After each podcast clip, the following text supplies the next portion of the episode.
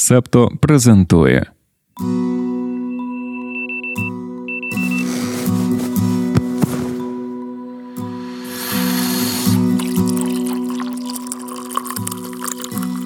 Понеділок, 13 листопада 2023 року. Ранкове допіо. Випуск 191.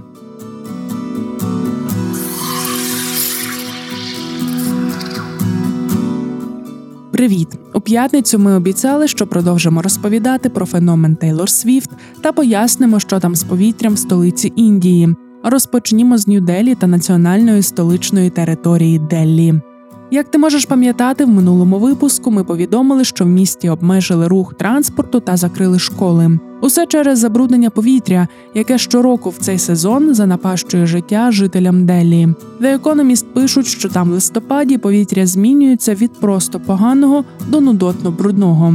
Воно стає небезпечним для вдихання навіть здоровим людям і ймовірно залишатиметься таким переважну більшість часу протягом наступних трьох місяців. Повітря зазвичай погане не лише в столиці Індії, але загалом у південній Азії. Через цей фактор щороку помирає більше двох мільйонів людей. Низька якість повітря частково зумовлена методами ведення сільського господарства, зокрема спалюванням стерні. Маємо сказати, що і в Україні цим грішать, і ми виступаємо за безоглядне штрафування паліїв трави. Але повернімося до Південної Азії та Індії. У листопаді на півночі Індії починається справжній жах, оскільки холодне повітря затримує свої забруднювачі на переважно безвітряній індоганській рівнині, яка межує з Гімалаями. Себто джерела забруднення часто перебувають далеко від цього регіону, але брудні частинки просто застигають на Делі і не рухаються далі. Недавнє дослідження показало, що середньостатистичний житель столиці Індії втрачає до 12 років життя через забруднене повітря. Згідно з офіційними даними, у 2022 році повітря в місті вважалося добрим або задовільним лише 68 днів. Оскільки джерела забруднення повітря часто розташовані далеко від найбільш постраждалих місць, то його інтенсивність можна пом'якшити лише узгодженими діями різних органів влади. Ми в ранковому допіо неодноразово розповідали, що політична ситуація в Індії доволі проблемна з різних аспектів, зокрема через постійне прагнення правлячої партії прем'єр-міністра Нарендри Моті узурповувати владу. Вирішенню проблеми забрудненого повітря перешкоджає міжпартійне суперництво, адже у Нью-Делі керує партія Ам-Адмі. Центральний уряд надіслав до столиці свого чиновника. Наприкінці жовтня той, за словами місцевої влади, невиправдано відмовив у фінансуванні багаторічного дослідження з визначення джерел забруднюючих речовин у міському повітрі. Стверджують, що припинення дослідження було частиною схеми урядових чиновників, лояльних до партії моді, щоб навмисно підірвати роботу політичних конкурентів. Правда, це чи ні, а дослідження навряд чи відновлять, і це серйозна перешкода для того, щоб зменшити забруднення в найбруднішому місті світу. Ця суперечка є частиною ширшої боротьби за столицю Індії. Продовжмо про Індію. На Washington Post вийшов матеріал про те, як там приборкували Твіттер. Виявляється, упродовж багатьох років керівники американських технологічних компаній в Індії та індійські чиновники збиралися що два тижні в одній з урядових установ, щоб обговорити, що можна і чого не можна писати, говорити і транслювати в Твіттер, Фейсбук і Ютуб. Такі секретні зібрання неофіційно називали зустрічами 69А. На них представники інформаційних, технологічних, безпекових і розвідувальних агенцій Індії могли представляти дописи соціальних мереж, які вони хотіли б видалити, посилаючись на загрозу суверенітету та національній безпеці Індії. Представники техкомпаній бувало, що все ж відступали і погоджувалися видаляти контент. Була компанія, яка чинила опір утискам найбільше. Це був Твіттер у свої золоті часи, до того як Ілон Маск там усе поламав. Ішли роки, й апетити індійського уряду зростали. З часом він захотів не просто видалити допис чи два, а й цілі облікові записи, лік яким йшов на сотні. Керівників техкомпаній, які відмовлялися виконувати такі вимоги, погрожували ув'язнити, а компаніям заборонити роботу в країні. Минулого року прийняли нові правила, згідно з якими технічні працівники в Індії притягуються до кримінальної відповідальності за невиконання запитів на видалення публікацій. Влада країни направила антитерористичну поліцію до офісу Твіттер у Нью-Делі. Після цього компанія вивезла свого топ-менеджера з Індії, побоюючись його арешту. Стискання кулаків навколо свободи слова з боку уряду Індії призвело до того, що те гіганти сьогодні дедалі частіше просто погоджуються на всі вимоги, зокрема щодо цензури критики прем'єр-міністра Нарендер Моді та його партії Бхаратія Джаната.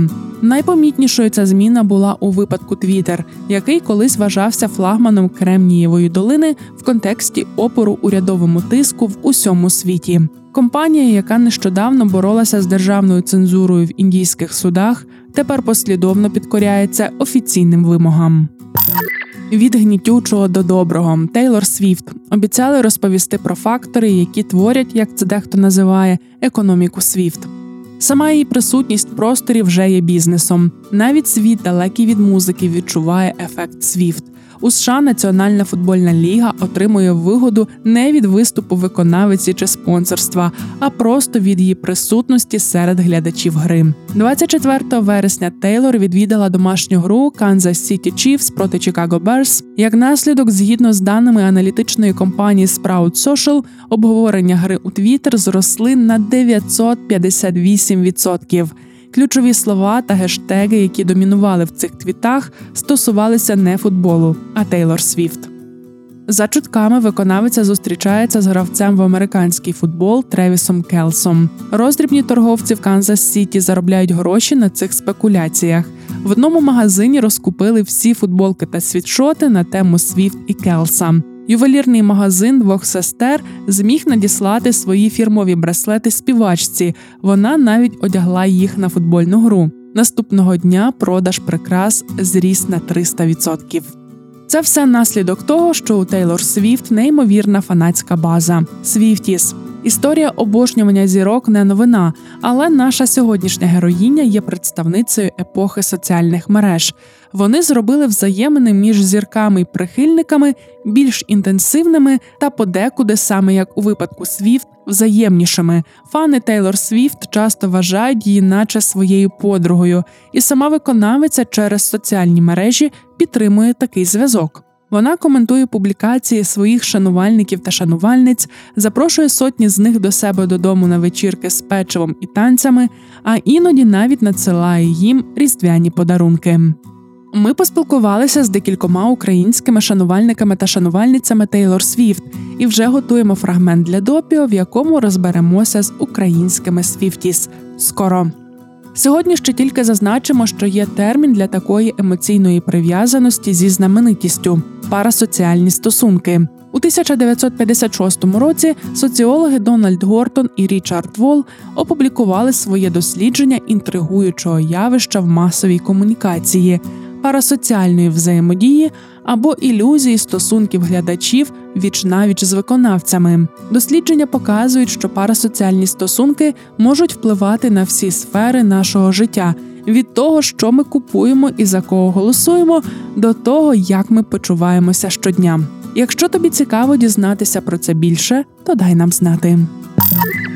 У п'ятницю ми згадували термін фанфляція. Нагадаємо, що його у вересні використав Bank of America. Термін позначає явище, яке характеризується тим, що люди витрачають більше на живі розваги через відкладений попит і збільшення заощаджень після пандемії COVID-19. Пам'ятаєш, як влітку по всьому світу люди поспішили до кінотеатрів на Барбі та Опенгеймера. Ці фільми били рекорди. Бейонсе поїхала в тур і вплинула, наприклад, на травневу інфляцію у Швеції, оскільки її шанувальники та шанувальниці масово користувалися послугами готелів та ресторанів. Ну і про Тейлор Свіфт та її вплив на американське ВВП ми вже згадували у минулому випуску. Bank of America припускає, що все це є початком довготривалої тенденції, а не одиничними випадками. Фанфляція може призвести до тривалих змін у поведінці споживачів та споживачок, що у перспективі принесе користь індустрії живих розваг. Аналітикиня Bank of America Джесіка Рейф Ерліх виділяє декілька факторів, які сприятимуть довгостроковому зростанню галузі. Перше постійне зміщення витрат споживачів на послуги та досвід. Далі можливість встановлювати вищі ціни в умовах зростання попиту, позитивний вплив соціальних медіа, як от TikTok на глобальні фанбази та їхню обізнаність. І останнє стійкість живих подій, щоб протидіяти цифровим розвагам. Якщо ми правильно порахували, то вже 25 випусків ранкового допіо не згадували про аборти у США. Пора сьогодні згадаємо. Минулого тижня в декількох штатах відбулися вибори. У Кентукі губернатор демократ Енді Бешер переобрався, перемігши республіканця Деніела Кемерона, генерального прокурора штату. В Огайо виборці підтримали внесення права на аборт до конституції штату. За цю пропозицію проголосували навіть в районах, де двічі перемагав Дональд Трамп. У Вірджинії демократи втримали сенат штату, а ще зуміли протидіяти губернатору Глену Янгкіну після того, як він запропонував заборонити аборти після 15 тижнів. Республіканці також не пішли ні з чим. У Місісіпі губернатор Тейт Трівс виграв переобрання у перегонах з демократом Брендоном Преслі. Кандидат від республіканської партії виграв вибори до мерії в Манчестері, штат Нью-Гемпшир. Партія зазнала ще декількох локальних успіхів, але загалом для республіканців ці вибори закінчилися гірше ніж вони сподівалися.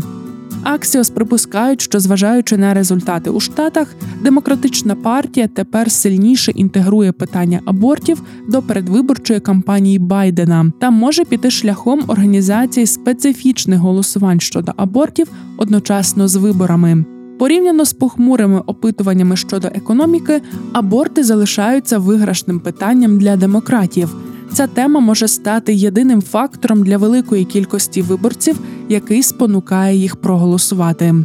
І декілька слів щодо кампанії Байдена. У порівнянні з Трампом він має проблеми з онлайн-комунікаціями. Політику рідко коли вдається ставати віральним, але є покращення усе завдяки темному Брендону. Темний Брендон це мем, зухвала версія Байдена.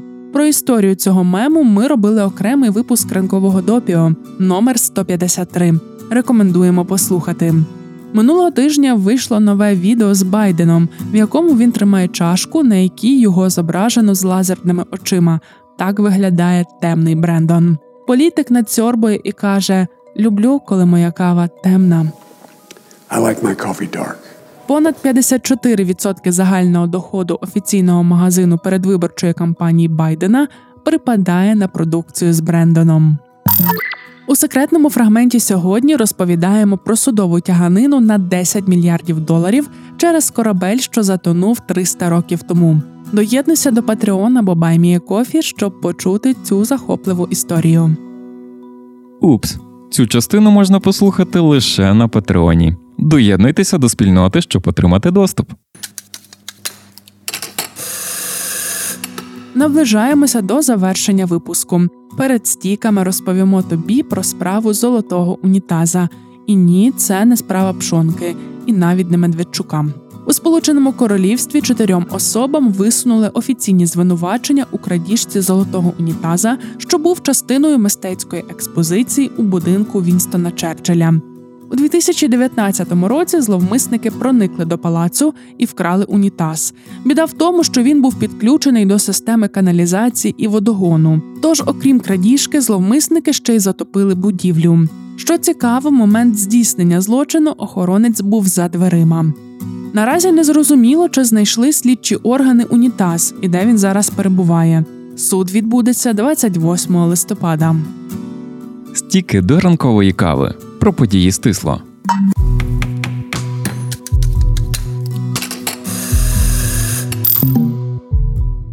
Тепер офіційно президент США Джо Байден у середу зустрінеться з лідером Китаю Сі Цзіньпіном. Зустріч відбудеться у Сан-Франциско під час саміту представників азійсько-тихоокеанського економічного співробітництва. Політики зосередяться на питанні підтримки відкритих ліній зв'язку, а також низці регіональних і глобальних проблем. Обговорять, як обидві країни можуть продовжувати відповідально керувати конкуренцією та співпрацювати там, де їхні інтереси збігаються, зокрема щодо транснаціональних проблем, які впливають на міжнародне співтовариство. Очікується, що Байден та Сі оголосять про відновлення військових каналів зв'язку, які Китай минулого року призупинив у знак протесту проти візиту Ненсі Пелосі на Тайвань. Спінальний імплантат, що електрично стимулює спинний мозок, вперше дозволив чоловікові з хворобою Паркінсона пройти декілька кілометрів без падінь. Раніше через недугу він падав до шести разів на день. Хвороба Паркінсона спричиняє прогресуючі труднощі з рівновагою та ходьбою. Існуючі методи лікування можуть покращити симптоми, але не відновити повну рухливість.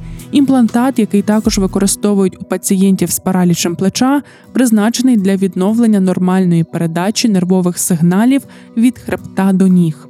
Дослідники сподіваються, що технологія допоможе й іншим пацієнтам покращити ходу.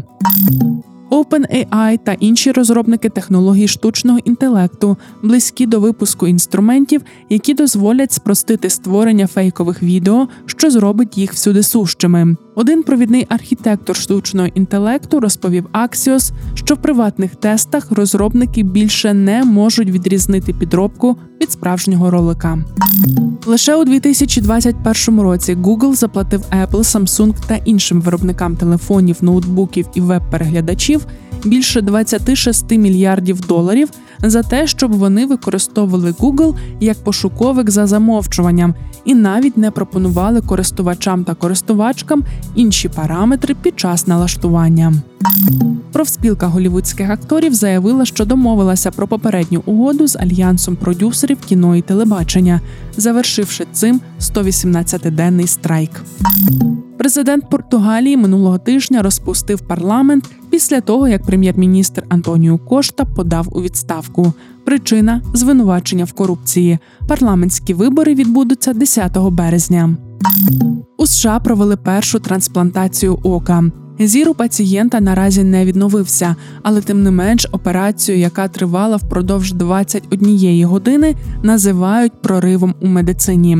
Лікарі кажуть, що їхньою метою було не відновлення зору, а збереження життєздатності очного яблука.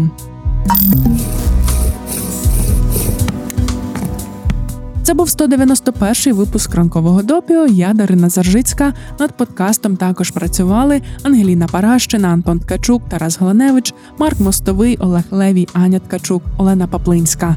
Почуємося, солодашко. Ви прослухали подкаст Ранкове допіо. Шукайте септо в соцмережах, діліться враженнями та розповідайте іншим.